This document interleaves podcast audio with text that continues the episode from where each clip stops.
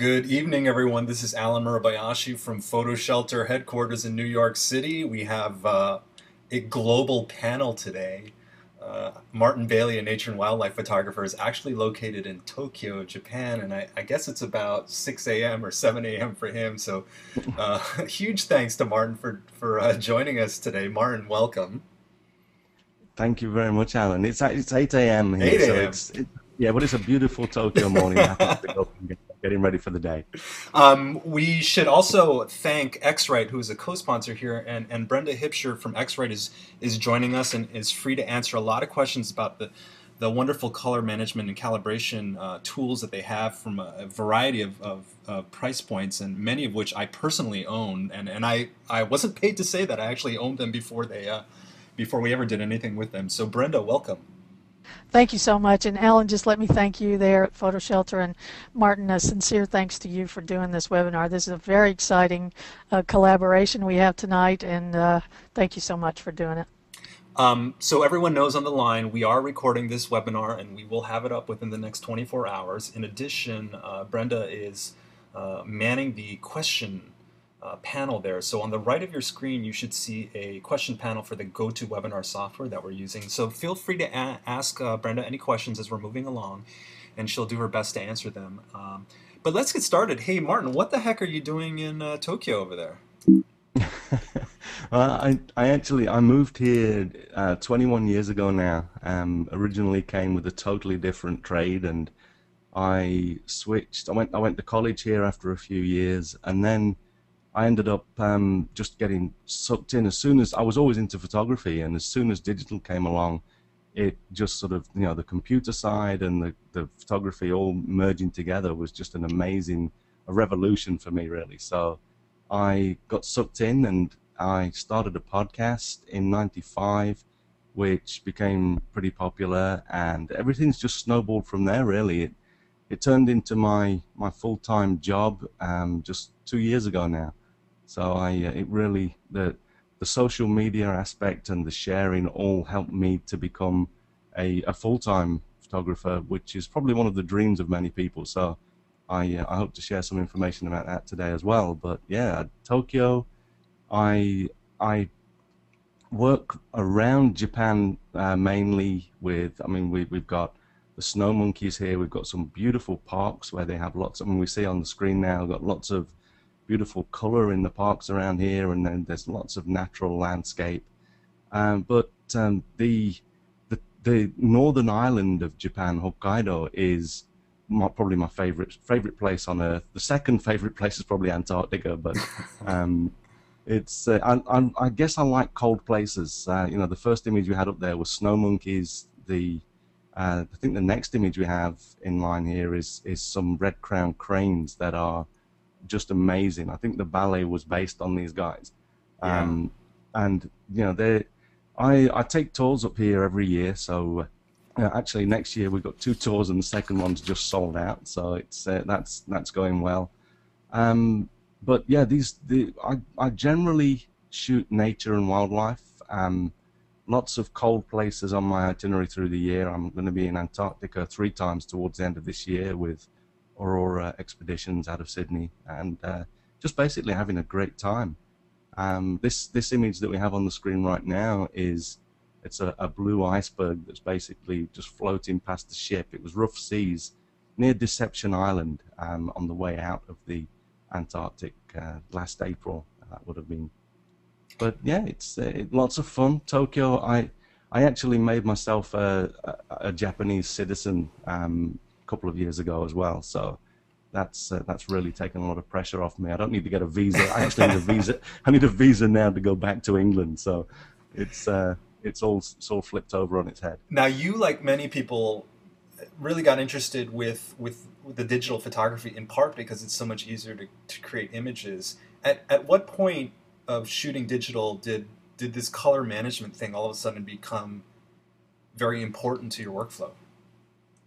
I I think really it was the most important part, and this is why I tie it all together, was when I started to really print my work. Um, I think the from around 2005-ish, a little bit more. I mean, obviously, Epson and Canon have been making great printers for many years, but um, it really started when I when I started to print, and I was just getting the the things that were coming out of my printer weren't looking a lot like what I saw on my screen.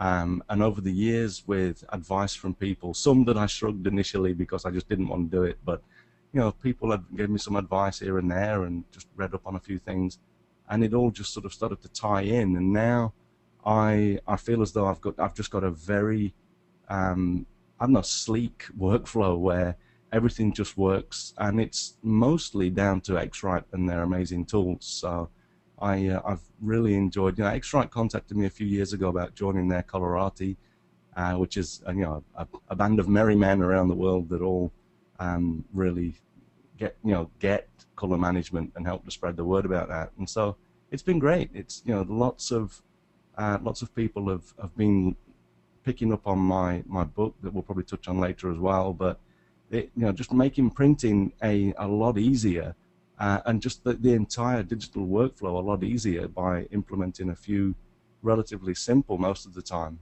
uh, processes and and procedures. So if I'm if I'm kind of a photo enthusiast or I'm a I'm a I'm a pro, and you know I've spent a couple thousand dollars on my photo equipment. Yeah. Why should I care about color management? Yeah, well, it's really the the biggest thing. I mean, there's there's really this this big myth that you know color management is gonna is gonna fix everything and everyone in the whole world will see things together, and that's not really the case. Um, it, it's important because you you need to lock down and know exactly what where you are, you know how your images will look when you export them, um, and it's if if you control it from the very first pixel right through until you print then every part of the, the process becomes just a lot easier. Um, the the output is a higher quality, and it's it's just basically lock not locks. I was going to say locks you in, but it doesn't lock you in in, in a negative sense. It just locks everything down to remove the guesswork. And so you know it's. I mean, we have on the slide here. We can got to get the the digital workflow from exposure right from the very start, and this is where we'll touch on these things as we move through this, but not just sort of shoot willy nilly and then come back and, and yeah. try and fix everything in post, because that, that never really works.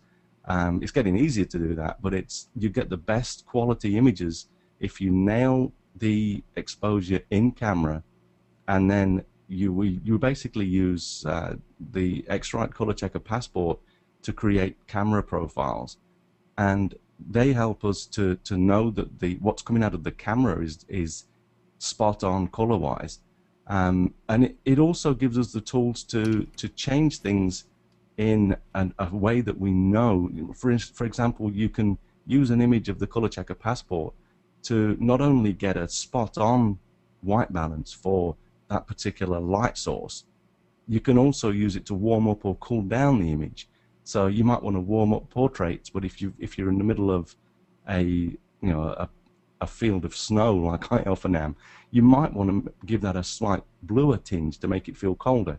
And you can do all of that with the color checker passport. But then as long as you have your monitor calibrated after that, then really you're you're on the road to, to seeing everything how the camera would have seen it if, if it was in a perfect world. Right. And also, you know, cameras don't I mean, you can have two of the same body of camera. They're likely to be close, but then they're not going to be exactly the same. And if you shoot with two or three different camera bodies, then bringing those all into line is just becomes very, very easy if you take a moment to get a shot of the color checker passport while you're in the field. Uh, you can essentially get a 5D and a, say a, a 7D or a, an XTI or something like that, very different bodies um, you can get them all producing the same sort of color. And that, that's quite, quite important, especially if you're using cameras that are a few years apart as well. I guess uh, part of it, you know, when you talk about white balance and, and, and making uh, the colors accurate is, is the intentional the intentional color management on, on behalf of the photographer so that, that right. the whites are kind of white because you wanted them white, or they're slightly blue because you wanted them slightly blue, or slightly warm because you right. wanted them slightly warm. Right. It, it's, I mean, I'm kind of a bit of a control freak, um, but you, you may be able to tell. Um, but I think that control really liberates you in that it gives, it, it, like I say, it takes away the guesswork. If you know that you've got the tools to, to make something look one way or another, or to make it look exactly how it should have been, you know, with, without all of the other variables taken away, then it really just frees you to make the decision and move along quickly in your workflow. I'm, I'm not one for spending a lot of time in Photoshop uh, adjusting my images. And I, I just really want everything to be as, as smooth as possible, but as high quality as possible. Quality is a big thing for me. I, I don't want to I don't want to put images out there that don't look or represent my best work. And so, it, you know, nailing it all and, and freeing yourself from the decisions is is a big a big plus in my book. So we spend a lot of time, obviously, talking to photographers about how they can increase sales through marketing. So I love your last bullet point saying even if you have the best looking print in the world, selling yeah. it is still a, a, marketing challenge, right? It is. Um, I think that there's, uh, and I I chose one way, and and there's probably if you've got hundred photographers, there's probably hundred different ways to do it. But I th- I think that now you know finding ways to get the, the word out without saturating people with, I mean, you don't want to be self-promoting all the time, but I think that what I've found is, is that sharing what I know about photography has been huge for me. And it's, it's pretty selfless most of the time. And then every so often I'll drop a message in there that I, you know, of something that I'm doing. And hopefully it's, you know, if you get the, the ratio right, then it, it's something that you can do and, and help to keep a roof over your head if this is all you do. Uh, and if even if it's not all you do, selling prints is. I had a, a an email from a friend in I think in the UK yesterday about this very thing. Um, he's thinking of, of going pro and or, or you know making this his full time job. And my suggestion was to initially create a a gallery. Uh, I actually, uh, because I mean, I use PhotoShelter myself, so I, I suggested to him that he that he creates a PhotoShelter account and creates a web gallery with and and enable the sales, uh, because if the, obviously if you're going to be a professional photographer that requires money to, to stay alive, most of us do, then you know you need to be able to at least feel the water first and see if people are prepared to buy your images. Yeah.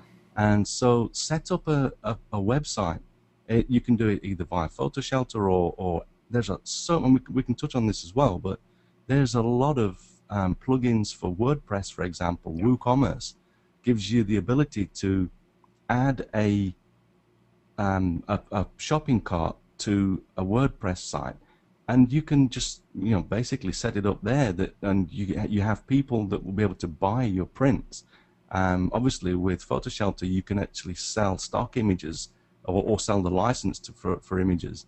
And that really gives you a, a point as where you know you know that if people are, are actually going to be prepared to buy your work or not, if you know you, you've got to be able to sell stuff, and that really requires high quality work and a lot of time on the marketing side as well.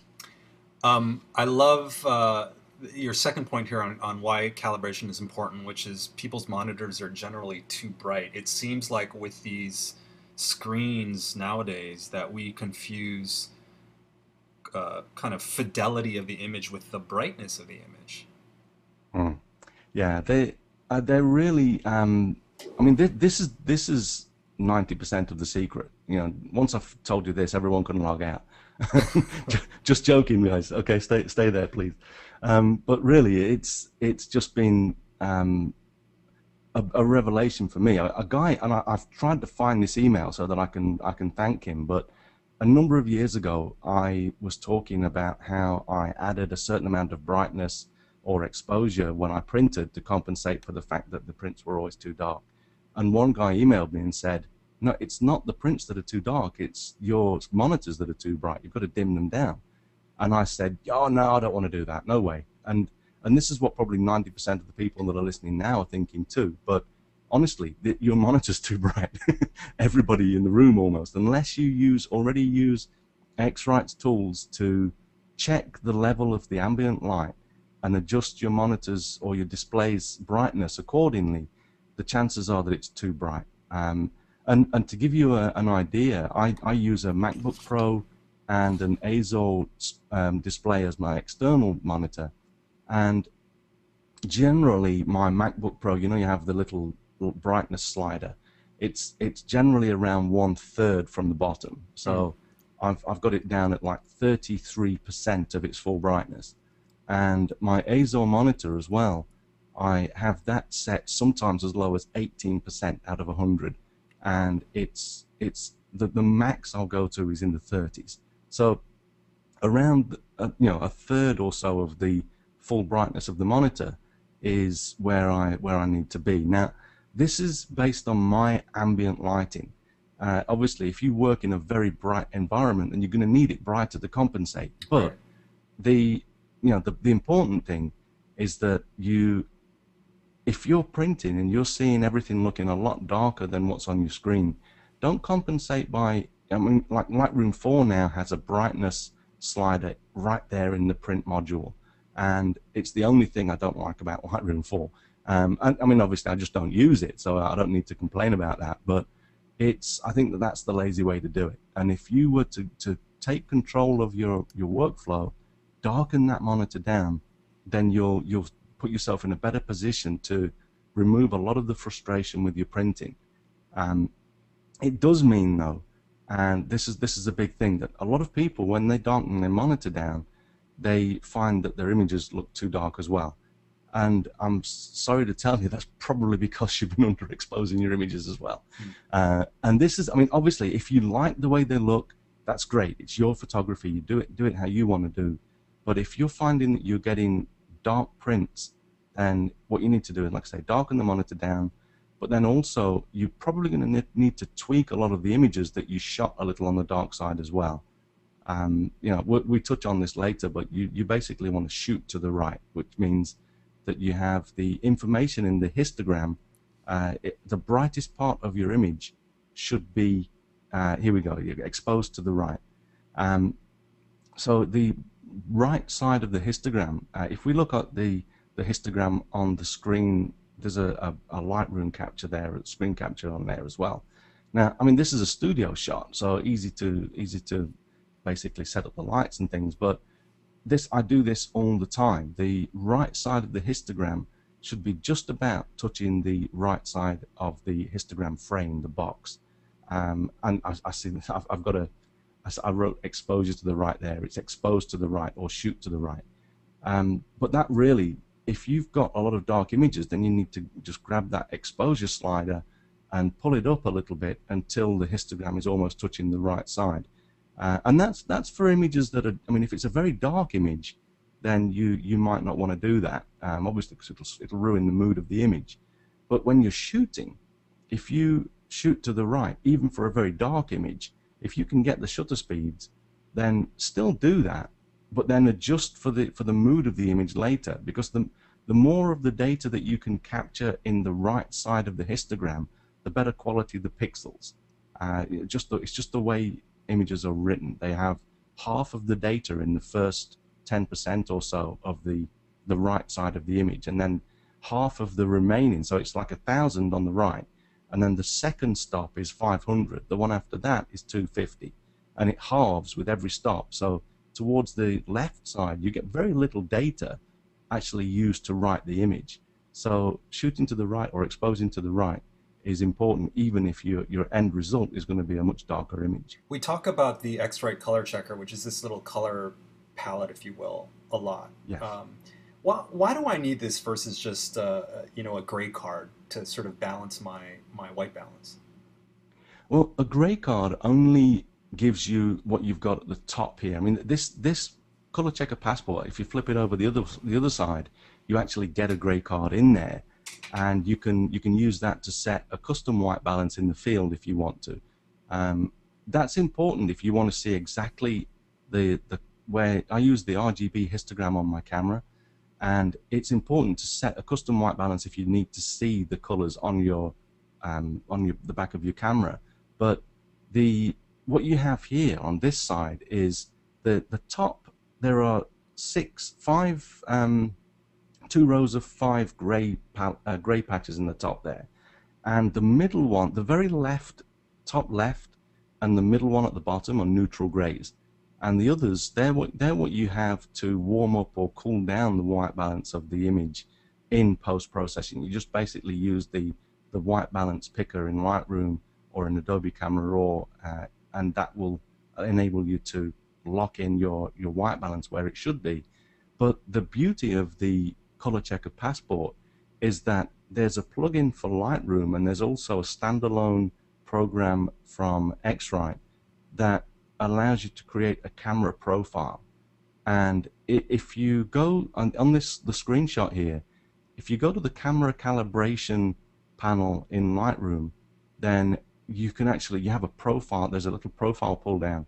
Once you've exported the image of the color checker passport to the X-Rite uh, plugin that creates them, you, you have to restart Lightroom because of the architecture of the program. But once you've done that, you'll actually get a, a profile in there. And it's like a printer profile or a display profile where what it does is it, the the software or, or once you've got this ICC profile, it's saying, okay, so this is what the camera thinks a red and a blue and a green is, but and, and all of the other colors on that, that target there.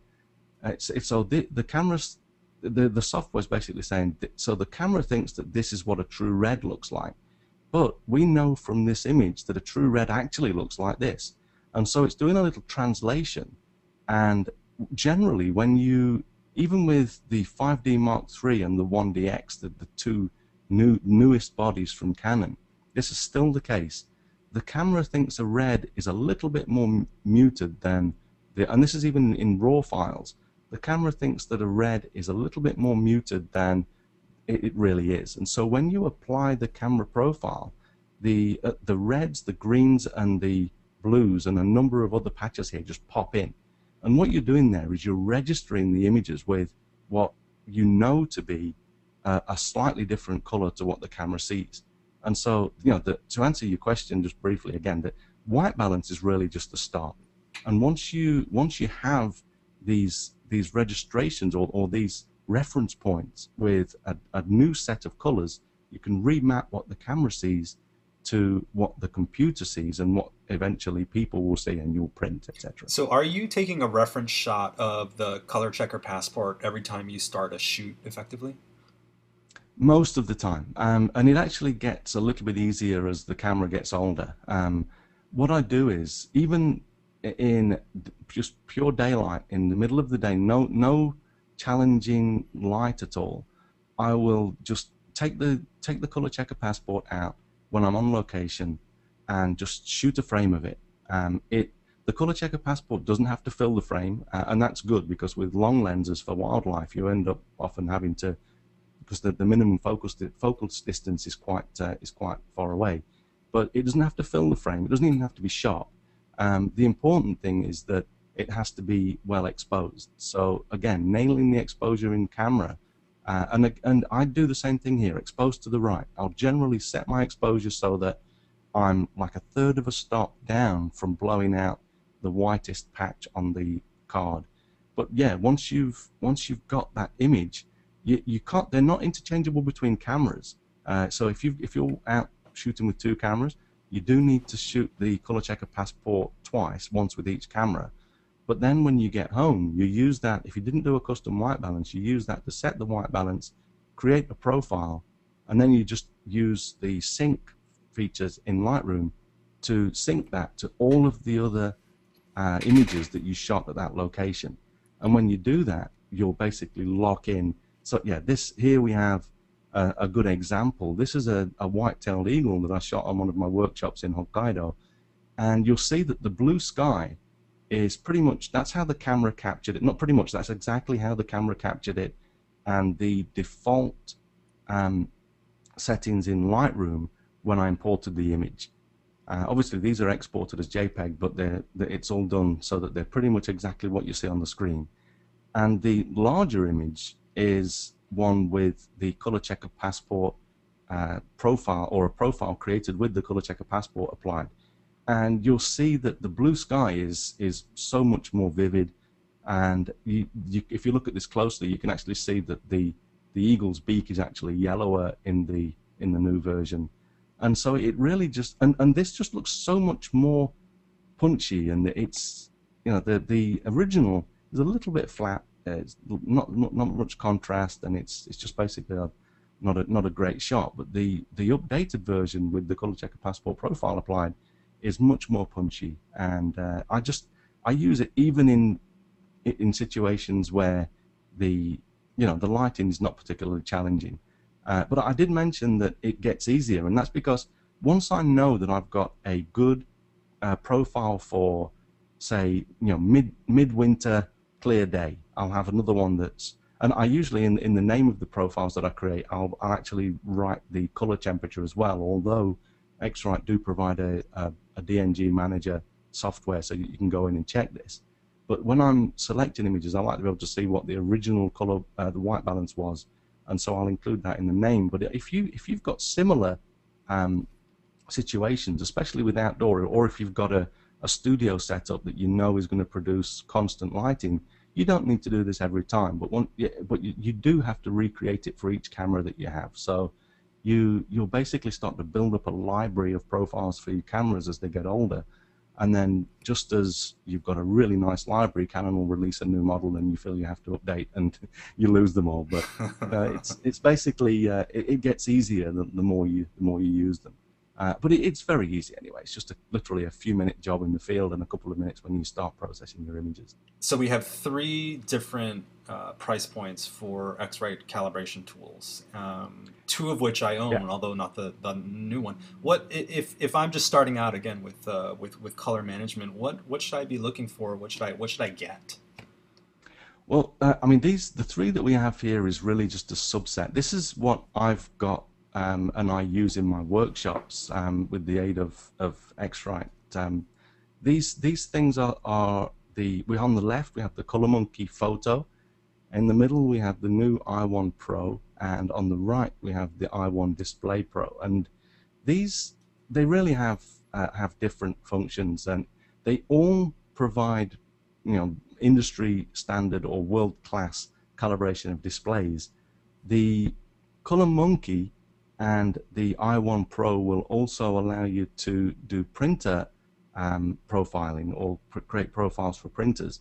But obviously the price points are very different. The the cheapest one here is actually on the right. The the display is retailing at around two hundred and fifty dollars. Um, X-Rite also do a ColorMunki, uh, a smaller ColorMunki that doesn't do printer profiling. I think that's about one hundred and sixty dollars or so. Um, I on the the left side, this was the first calibration tool that I started using from X-Rite. Uh, and the, you know, the ColorMunki is great. It's very versatile. Uh, this is a, this retails at around $450 at the moment, and I believe that X-Rite have kindly provided us with some um, some code, uh, not codes, but there's you know some rebate information later. But we we have $450 for the ColorMunki, but this guy will for $450 you can not only do your uh, you know calibrate your monitor, you can calibrate printers. You can use this to create printer profiles as well, and projectors as we have here. Um, uh, but I I jumped to the original, not this the new guy here, but I initially jumped to the first i1 Pro device uh, spectrophotometer when I bought a large format printer, and you know the the ColorMunki is great. It does a really good job. Um, but I, I, like to think of this as more of as like a prosumer. Uh, if you're printing on an A3 Plus 13 by 19 printer or around there, then they're, they're perfect. If you go above that, you need to make a decision as to, you know, the, the ColorMunki will still support that, of course, but you you need to make a decision as to how important this is to you. And if you want the best, you know, industry standard color, then you the i1 Pro is the way to go. And there's there's actually I've, I've got this down here as you know as being something that can calibrate printers but there's actually a there's a number of different flavors that, or solutions built around the i1 Pro or i1 Pro 2 photo uh, spectrophotometer. And that's basically we have the the basic uh, Pro 2 and that will allow the quality assurance part of the printing side, but it doesn't actually allow you to uh, produce printer profiles. But the, the perfect point uh, for photographers with the i1 Pro 2 is the photo package. Uh, and that basically, it's called i1 Photo Pro 2. And I mean, that this though, it re retails at the moment at around 1500 and there are a bunch of uh, upgrade offers and things available as well. So this is this is one of those things that you know you could go off and buy another a new lens, um, but if you really think that this is important to you, and especially if you're printing to large format printers, uh, or you're you're doing work that is very color you know color critical, then this is the way to go. It's the industry standard, and the new upgrade. I'm I'm actually going to be releasing a, a review of the i1 Pro 2 spectrophotometer today uh, within probably six hours or so of this of this webinar. Um, this guy will basically it's like it's the new it's the new industry standard. You're not going to get any better than this. So if if it's important to you, then you know save the pennies and get and go for the big guy here.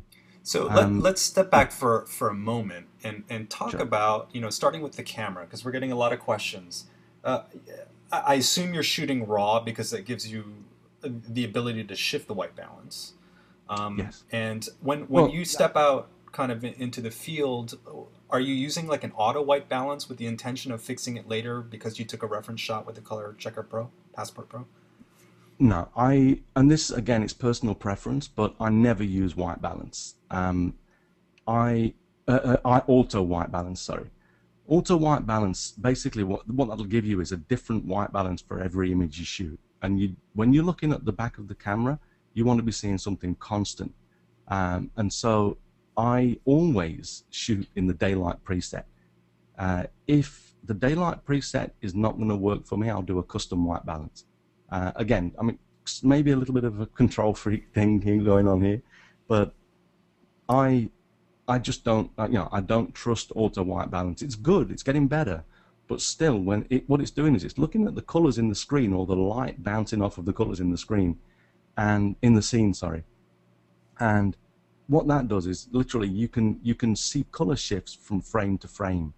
And when I'm looking at the RGB histogram and trying to expose to the right and make sure that everything is is exposed for the best quality image possible, that I don't want to see things shifting around. So it's always auto white balance for me in the field. Uh, but on RAW, you the camera actually you know people think that the the camera is creating basically a JPEG version of the same image. And of course it is but if you've got a lot of very detailed texture like a, a field of grass then the camera can actually mush that together and you end up with a lower quality image uh, if you shoot JPEG.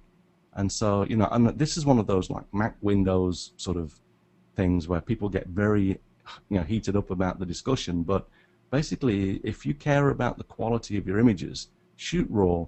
You know, hard disk space is, relatively cheap these days. Sure, copying it around and backups can be gets a lot more difficult, but uh, if if you really if you care about, and I'm thinking that if people are already on this call uh, or this webinar, then they care about the photography. Then if you're not already shooting raw, then do yourself a favor and switch it over because you it will give you the best quality images that are that you can possibly shoot. Um, it's not just about giving you the ability to change the settings later. It, the quality of the image is better. And and you're shooting, uh, I assume, in Adobe RGB as the color space. I do, um, but and this this is one of those things where a lot of people say, yeah, but it doesn't matter because it's it's all ignored with the raw file. Um, the reason that I do that is because the Adobe RGB color space can show or you know or capture more color. Now again, the raw profile, the raw image is capturing everything, and, and it's not changed in any way by whether, by whether you have sRGB or Adobe RGB selected in the camera. But again, on the back of the camera, I I believe that the the images, the, the colors that you see in the RGB histogram are affected by the if you flip flip it over into Adobe RGB, you can actually get um, a little bit more information in the preview. And so to me, you know, again, tweaking in the camera while you're shooting, getting it right in camera is very important to me. and to the quality of the resulting images. So I always use Adobe RGB there in the camera as well. And and in terms of you know shooting to the right and finding the you know quote correct exposure, which obviously is subjective to the extent that you know what's your subject and what are you trying to pull from the image. But is it fair to say that you are using the histogram to determine whether the exposure is accurate? Yeah, I, I actually I I I like to use the term ideal exposure. Uh, you know, like because um, correct does imply that it's that there's there's a right and a wrong. Uh, but like you say, it's very subjective, and so I like to use the, the term ideal exposure, um, and that is really you know an ideal is is is subjective. Everyone has a different ideal, so that's why I choose that that particular phrase. But I yeah I, I use the histogram to to know that I'm exposure, exposing the image and getting it as as bright and vivid as possible um, without blowing out any of the individual channels. So, you know, people, uh, if you if you only use the the brightness histogram, then that's showing you an average of, the, you know, the the light in the image. But the RGB histogram, say if you're shooting a field full of red flowers, um, the RGB histogram obviously will show you that your red is blowing out while your greens and your blues are fine. So if you average that out, you could still get home and find out that you've got lots of patches of blotchy red in the scene, um, and that's because you've blown out the red channel and you didn't know because the histogram didn't tell you. Right. Um, so that that's why I use the RGB. But yeah, I, that that's my that's my guide. I, you know, to me, um, chimping is is important. Not to the not to the extent that you miss shots, but uh, making sure that you're getting your images right is it just really helps if you've got the histogram and also the blinkies turned on. Uh, make sure that you've got it, the overexposure warning turned on so that if things do start to go out, it's fine if it's intentional. You know, I'll sometimes blow out a sky for the sake of a, uh, or snow for the sake of a, a well-exposed subject. Yeah. If it's intentional, that's fine. But just keep your eye on the blinkies and make sure that things are in where you think they're going to be. So the the monitor calibration portion of it, and, we have here the the i1 Pro kind of hanging on the monitor there. You know, I've read mm. things that say you you should the monitors drift and you should be calibrating every three days. In, in all honesty, how often are you actually calibrating your monitors? I I do mine just on a on a regular. You know, the the sort of schedule that I like to do is once a month. Um, but I, I, will say that if you if you're about to do a job, say if I was going to sit down to print for an exhibition, I would calibrate the, the monitor first. I would calibrate the printer first as well. Um, but I yeah generally if you are um, if you're about to do something critical, then take a moment to calibrate before that. But otherwise, just for general working, once a month is fine. And if you're busy, then you know even less is is fine as long as you make sure that you've you've got it a mental note to to do another a recalibrate before you do some critical work. Um, we started at the top by, by, by talking about you know that you have this laptop, but it's also hooked into uh, you know an expensive EIZO monitor, which is just known for having great color fidelity, etc. Yeah. How, you know, are you the type of person that, that puts the hood on and has the Munsell gray wall and you know really controls the ambient light, or you know what, what what's the what's the line you're towing there? Well, I think this is uh, well. In, in answer to your question, no, I'm not. Um, I did go for an EIZO monitor, but I didn't go for the top of the the line with all of the fancy features or the hood and stuff like that. Um, it's also getting very long in the tooth now. I've had this monitor for maybe I don't know, maybe six six years or so now. Um, but I I think it's with everything. It's like even with the the calibration tools that you go for it you get what you pay for, and if you can afford something a little bit better, but you can't afford to go the whole hog, like me going for the EIZO over a, a different brand, but not the best EIZO, then this is this is something that, that I like to do. You know, be happy with your purchases. I, I think that there's a lot of uh, pressure in, in photography at the moment with all of these nice lenses and new bodies and things. Uh, if you're happy with what you've got, then be happy with it and just use it and make great images. Um, and the same goes for the for the monitors. If you can afford a little bit better, then you'll you'll get the benefits. I mean, I can literally see if I the, the MacBook Pro's display is is not too shabby. You know, it, it's a relatively nice monitor uh, display for a essentially a laptop. Um, but when I have the same image on the EIZO monitor, I can see more more fidelity in the image. I can see more detail in the shadows. I can see, I can have like snow, for example, on the MacBook Pro dis display, where it looks as though it's just totally white with no texture. And when I look at the same snow on the EIZO display, I can see texture in it. And so there is difference. It's not just about the color; it's about the you know the amount of detail that you actually can see in mm -hmm. the mm-hmm. images as well. So much of photo consumption now does happen on computers. And obviously, most of our audiences as photographers, most of the people that are checking out our images, you know, have crappy monitors with the brightness up 100% and haven't calibrated them. Is it really worth it in the end to go through all this trouble when we know that, you know, my mom's looking at it on, you know, a five year old PC monitor?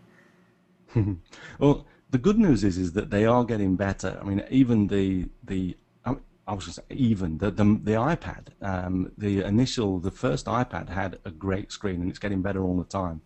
And you know, people will will be using like three hundred dollar netbooks and things, and you can't control how other people see your images. Uh, so that I mean is actually the myth that I I had slated to talk about in the first uh, in the, the start of the presentation. You can't calibrating is for yourself initially. You know, the, the biggest reason that I calibrate is not so that everyone else can see my images how I do, because that'll never happen. It's so that I can free myself from the, the hassles of worrying about it. Uh, and it's also so that I can print without seeing a, a, big difference in how the image looks when it comes out of the printer. So really, the you calibrate for yourself above all. Um, the second thing, uh, especially if you're a working photographer, is that your clients benefit. Most people that work in imaging, in graphic design, or, or in publication will have monitors that are calibrated. And X-Rite is is basically the industry standard, and they if you you can be pretty much uh, confident that the people that you're handing images over to in a professional environment are also calibrating with X-Rite's tools or some tool that, that will make sure that you're seeing something very similar. So it's it's really firstly for you and for your clients. And the rest of the world it's it's just like I don't know, hope hope and pray that they that they I mean people tell me that my images that they people say that I shoot very high key images. And I like that because it, it tells me that I'm doing what I want to do right, but it also tells me that I'm I'm still right in that everyone's using most people are using the monitors very bright because um, to me my images aren't that high key. They're just just well exposed uh, and they print well. We have a lot of people asking um, for monitor recommendations actually. Um, you you're using EIZO, and that's spelled E-I-Z-O but do you think that yes. the you know the standard you know Mac monitor nowadays is pretty is good enough? Oh I think I mean if when this EIZO eventually dies on me, I would love one of the big 27-inch um, Mac screens. I'm probably going to go for an iMac or something like that. Yeah. Um, but the the tendency at the moment, unfortunately, is to is to be moving away from the the non-reflective screens. I, I bought a MacBook Pro with a non-reflective screen. Um, I believe that there is an iMac slated, an iMac update slated for, with a, a matte screen. Um, I I think images look great on the glossy screens. Um, and obviously, if, if people are using this as a family computer, then their kids are probably going to enjoy the games more with a glossy screen. But ideally, uh, if you're serious about the your photography and it's a and it's a photography dedicated machine, then try to get a non-reflective um, screen. Um, or and the the other thing, I mean, actual makers, I I not really up on what's available. Um, but I, I believe NEC do good um, screens as well. And HP have a relatively low, uh, inexpensive but very high quality range of um, screens out as well. They're, it's I've not I'm not really in the market at the moment, um, so it's not something that I can give a quick sort of snappy answer to. Yeah. I'm afraid. Uh, preparing your environment for printing. So this obviously the, the output for prints and fine art prints is a key consideration for color management. Why don't you take us through uh, your process? Sure. I the the big thing here, and this is something that we touched on earlier, is is making the, for the environment. You have to make sure that your monitor is is darkened down. Um, you, if you even if you don't have a calibration tool to to check the ambient light levels in your room, you can see whether what's coming out of your printer is darker than what's on your screen. So at the very least, print something that you know is, you know, check the histogram, make sure that the histogram you, you, you've got the image well exposed to begin with. But if you print something that was exposed how you think it should have should have looked uh, by the histogram, not what you see on the screen, then print it out and then reduce the brightness of your monitor to roughly match. I mean, a backlit image is always going to look a little bit punchier, and your shadows might be plugged up more in the print. But if you print print it out and it's it's way too dark, then just try initially to darken the screen down to match the print. Um, but the ideal way would be to to take an ambient reading with a calibration tool and use that as a guide. Um, but then you know really the the whole um, process, the whole workflow just gets much easier if you if you use something to not only set the, the screen to the right brightness, but use use that tool to you know really bring the the colors that the screen is displaying to you in and the highlights and shadows. All of that is affected by a, a calibration, and then the the next thing really is to take take that tool. If if printing is important to you, then you know avoid the for, for now the i1 display uh, because that doesn't do printer profiles. Uh, ideally, what you'll do is take control of the process to the very end, and to do that, you need to use the ColorMunki Photo or the i1 Pro 2, um, which is you know the, the newest model now available. If you use these tools, then you can actually pr produce a printer profile or an ICC profile. And then, if you've started with a ColorMunki photo, uh, ColorMunki check, uh, sorry, a color checker passport, and you have your camera calibrated, you have your display calibrated, and you've created an ICC profile for your printer. Uh, and obviously, this is different. If you use different papers, you have to calibrate for each paper. Um, but if you've got all three of those things under control, then it just gets so much easier. You can, you know that with, and they're, they're very easy steps to take. You just make sure that you, you grab the photo of the color checker passport in the field uh, or in the studio or wherever. Get, get your images locked in, then know that you're editing them and looking at them on a, on a display that's been calibrated and it's like like we're saying it's it's once a month it's not a big deal and then if you've created the ICC profiles for your printer, it becomes very easy to just, you know, you, you just do, I mean, it's very corny, but I, I sometimes say it, it, makes your workflow, you know, literally, you, it, the workflow should do that. Um, so really just take control over everything. And at the very least, if you, I mean, I know that money is a factor for everybody, um, but at the very least, try to take control of the printing by downloading the ICC profiles for that particular paper and your printer uh, from the manufacturer of the paper. But that's always going to be a generic profile. Every printer is different, like every camera is slightly different, and so you you can never be sure that you're that you're getting the the, the colors that you that your printer's capable of unless you create your own profiles using that printer and your you know your paper of choice. When you're looking at the output from the printer, are you using like a specially daylight balanced light, or are you just going to the window? I'm going to the window, and and this is so I'm I'm a control freak, but I'm also a realist, and I. So what I like to do is to, to give my images the best chance under the under the, you know the under the wing or whatever uh, that I've created for it. I I don't go to extremes in that, you know, most of the time I can't control how my prints are going to be, you know, what the conditions or the environment that my prints are going to be hung under. Um, I, I receive print orders from all around the world, and I can't really go to each one of those and say, okay, I'm just going to take a, a quick ambient light reading and I'll, I'll create your print for you. So with that assumption, I think that it's it's overkill to really go too crazy. But you do want to look at if you're if you're working in a relatively dark environment, then your prints will look dark because they're reflecting the light rather than being backlit. So you you should try to look in in bright conditions. Um, a, a window on on a normal sort of even on an overcast day will give you a good idea. Um, but yeah, I, I, don't go too over the top on that. Um, and and uh, you know the last point here, don't leave the color management to the print drivers. I guess they're just they're not really created for the pros in mind, where color fidelity is kind of the, the, the main goal. Right. I, for the last so many years, I, have only used Canon printers, and I know that they're all getting better.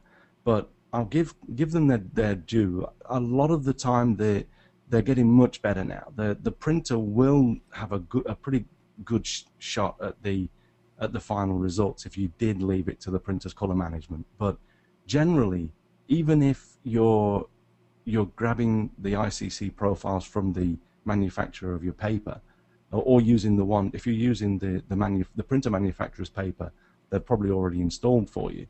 But you, you'll get much better results uh, printing from Lightroom or Photoshop or Aperture if you say, okay, we, do, we don't want you to, um, the, the um, printer, the, the manufacturer's printer drivers to handle the color management. I'm going to tell you which profile to use, and that will generally give you better, uh, better end results we talked about when, when we were doing a, a, a, preview call a week ago, we talked about the challenge of uh, not controlling the print process for all of your, your images. So for example, you are a high-end fine art guy. You print everything yourself. If I'm just yeah. a, you know, the average wedding photographer who's trying to get stuff up as quickly as possible, it's kind of challenging knowing that my 4 by 4x6s are going to be printed off of a Noritsu with a sRGB space and a certain ICC profile versus uh, you know a larger format 20 by 30 that might come off of an Epson. What what's yeah, yeah. What, how does the how do you reconcile that sort of tension in the color management workflow? Well, I think that it's um, it's still imp- it's important to make sure that you control what you can control, and if if you've used the tools that we've discussed and you're you're working on your images to the very last point that you have control of them on an environment that's been fully calibrated, then you're still going to end up with, with better images, uh, higher quality, higher quality prints if you hand off something that you know is, is calibrated and, and to where you want it to be.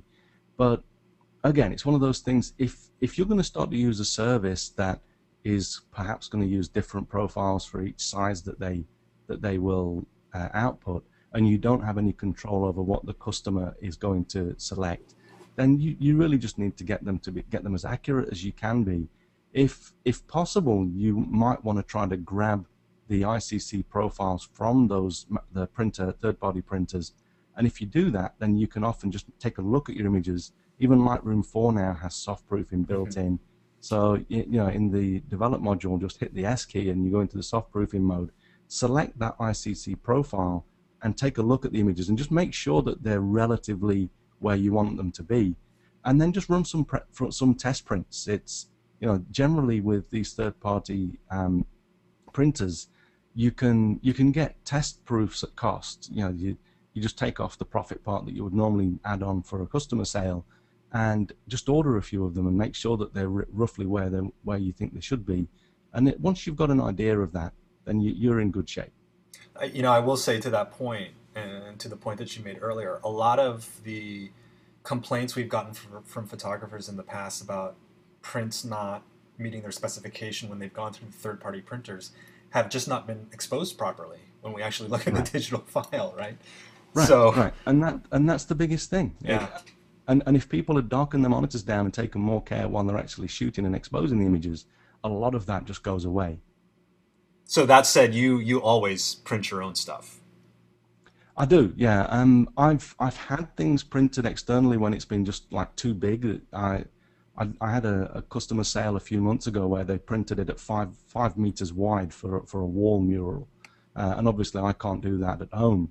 Um, but if it's within the sizes that I can print here, uh, I, you know, for a, for a normal two by three aspect, I print up to 24 by 36 inches, and so for anything up to that size, I'll I'll do it myself. And for me, it's partly because I enjoy the process. I, I mean, I, I want to produce what, what you can call original prints, which originally was like if it was Ansel Adams, it would have been him printing as opposed to an estate print where his family prints after he passed away. Yeah. But you know, even in the digital age, the photographer, the artist, taking the process to the very end can still be called an original print, and that's what I want to sell for now. Um, but that's you know, I've I've learned to never say never. it's, you know, you, I might make I might make third party prints available at some point as well. What what's sort of your go to paper that you're using, and, and and what device are you using to create that ICC profile for that paper? Um, the my go-to paper is uh, for a matte. I love matte papers. Um, the Breathing Color Optica One is amazing, and the the folks over at Breathing Color have, have produced a beautiful line of papers. Um, if I'm going to use a gloss, then their Vibrance Rag um, is a beautiful uh, Baryta coated gloss paper. Uh, it's not overly glossy; it's almost like a satin, but they're they're my two favorite papers. I also love their Lyve canvas for for gallery wraps and canbox things that they've created. But um, until now, I have been calibrating with initially the ColorMunki photo, uh, then the i1 Pro original. It was an i1 Extreme package, uh, but now I'm I'm starting to use the i1 Pro 2, the the updated version, and I'm loving it. It's it's just so much easier to handle than the original i1 and the I, the original i1 was great, but uh, you know, X-Rite just went all out on quality and redesigned it all from the ground up, and it just feels great to work to use. It's got uh, dual luminant uh, as a new feature, so it basically you don't have to deal with all of the UV cut stuff and everything. You just do a dual pass when you're scanning the uh, print targets, and it all just works. Um, it, it so that basically it will automatically compensate for any optical brightness that you get in a lot of new papers. Um, but yeah, it's it's it really does uh, work much better than the original. So that's I'm I'm happy to be using that now as well. Do you build a new profile every time you change an ink cartridge or every time you open a new box of paper? nah, I. Again, I mean, I, I generally base if I'm going to reprofile, it's usually based on, on the work that I'm doing rather than the, the day-to-day stuff. That you know, I mean, if I change an ink cartridge, I'm not going to go off and reprofile all of the papers that I use. But if I'm about to print for uh, an exhibition or something that's very color critical, then I'll just run a, a profile, a, a, calibration before I, I do that. So it's really again just on just on that basis. Um, so you mentioned two years ago you went full time into photography. Uh, obviously, selling prints is, is a revenue stream for you. Um, yes. Tell us kind of a, what what works and what doesn't. Well, like I said earlier, they, you know, for me, it's you're going to have a different, a hundred different ways for a hundred different photographers. But um, for me, I found that starting the blog uh, and the podcast, the podcast came first. Um, I was really one of the pioneers shortly after Chris Marquardt, and uh, Derrick Story as well was just a few weeks after I started to release mine. But um, yeah, we we started these podcasts, and they've been amazing in helping us to get the word out about not only our own work, but also you know the community that's sprung up around the the podcast has, has really helped a lot of other photographers as well. But you know, sharing and and just getting your work out there is so important these days. The the environment's changing so much. We have Google Plus now. I'm I'm I'm really loving Google Plus. Uh, it feels as though they developed that place just for photographers. Um, but it, yeah, if you are interested in in selling your work in it, it's one of those points i mean talking amongst other photographers they're not always going to be the people that are pressing the buy button. But the good thing about about selling your about you know social networking with other photographers is that it increases your uh, you know your trustworthiness or if that's a word uh, with with Google and the search engine not the not Google Plus the more people link back to you and the more people talk about you, the higher you're going to get ranked on in the search engines, and that's going to that's going to help you with everything that you do.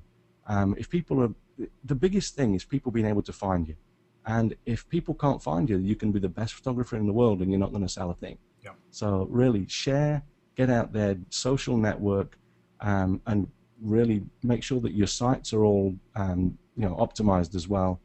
And you should start to feel some, um, you know, some a little bit of traction start to build as the people that know about you increase. Let's let's since we're uh, winding up our hour, let's get the uh, the thirty second pitch on on the book and the the workshop that you're doing. Sure. Um, so the workshop that I'm doing, I'm planning a tour called Pixels to Pigment, and I have to thank Chris Wilson in Okinawa here in Japan for the name. Uh, but the, this is going to be a series of workshops where we're going to basically build on the book, Making the Print, which has been incredibly successful, and um, what we've talked about today, we, we take this and do a two-day seminar where we're going to work through the entire digital workflow from camera to, you know, basically talk, touching on all of these things that we've, or building on uh, all of these things that we've talked about today and more.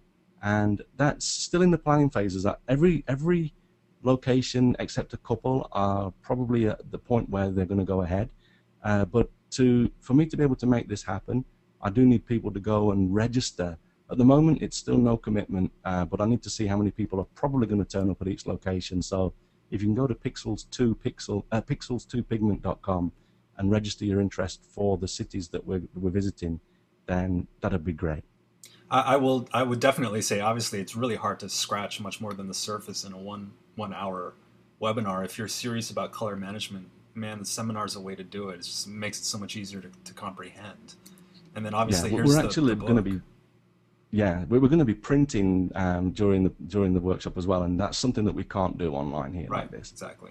Um, so yeah, the book was uh, that was really amazing for me. That the the uptake on this has been incredible, and a lot of people. Um, I know that um, a good friend of mine, Doug Kaye, he's probably listening at the moment. Great photographer.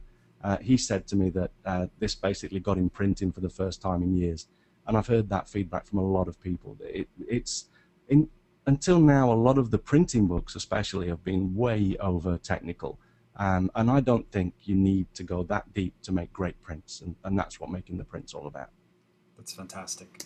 Uh, X-Rite again. Uh, Brenda has been more than generous with X-Rite to offer you guys some rebates on some of the products. Brenda, do you want to talk about that real fast?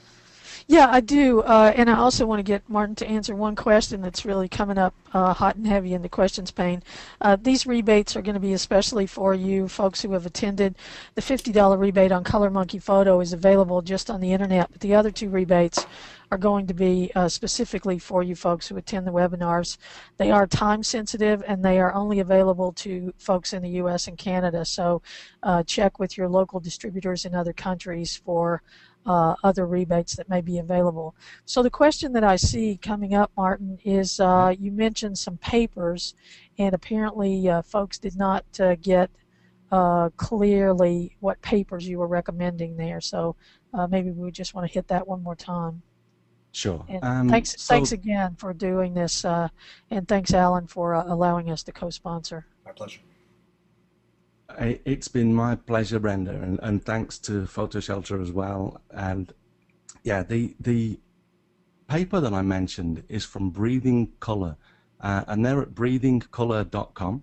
Uh, they don't sell through B&H, and they, they generally sell direct and, and through a few select uh, resellers. But the papers themselves are called uh, Optica One and Vibrance Rag and they these are their high-end papers. Breathing color, basically, if you if you're printing for testing and just things like that, which you won't need to do if you implement the the procedures that we're talking about, um, then they do do cheaper alternatives um, through their whole line. Um, but I also probably should mention that if you do go over to Breathing Color uh, and it, you're a first-time customer, if you use our code MBP20, you'll get a $20 discount there too. Um, so they, yeah, there's a tile on the right side of my blog, um, and everything that I'm, I'm into is, uh, is all linked from martinbaileyphotography.com. So if you go there and then look at the tile on my blog on the right side, that'll take you to Breathing Color as well, and there's a note of the code. Awesome. And lastly, I just want to let the audience know about a photo conference that PhotoShelter is producing this September. Um, you know, the typical photo conference is kind of the same set of people talking about the same old thing. Um, but we really kind of wanted to look across industries and, and, and see how photography has really changed and impacted society. So we have uh, speakers coming from Facebook, Google, Lytro, Tumblr, Christie's, the uh, the woman who sold the most expensive photograph ever, 20 by 200, and a lot more. So hopefully you can join us for that. Uh, learn more at photoshelter.com slash luminance. But I want to thank uh, X-Rite and Brenda and Martin for, for a wonderful hour of information. Uh, this is being recorded. We'll put it up on our blog at blog.photoshelter.com uh, in the next 24 hours. Check out Martin's website at martinbailey.com. Get his podcasts, look at his blog, learn, buy the book, do it all. Uh, he's he's a, a, a real smart guy when it comes to the color management. Thank you so much, Martin, for joining us from Tokyo. You're very, very welcome, Allen. Thanks for thanks for having me, and and again, thanks to X-Rite as well as PhotoShelter for making this happen. Really appreciate it.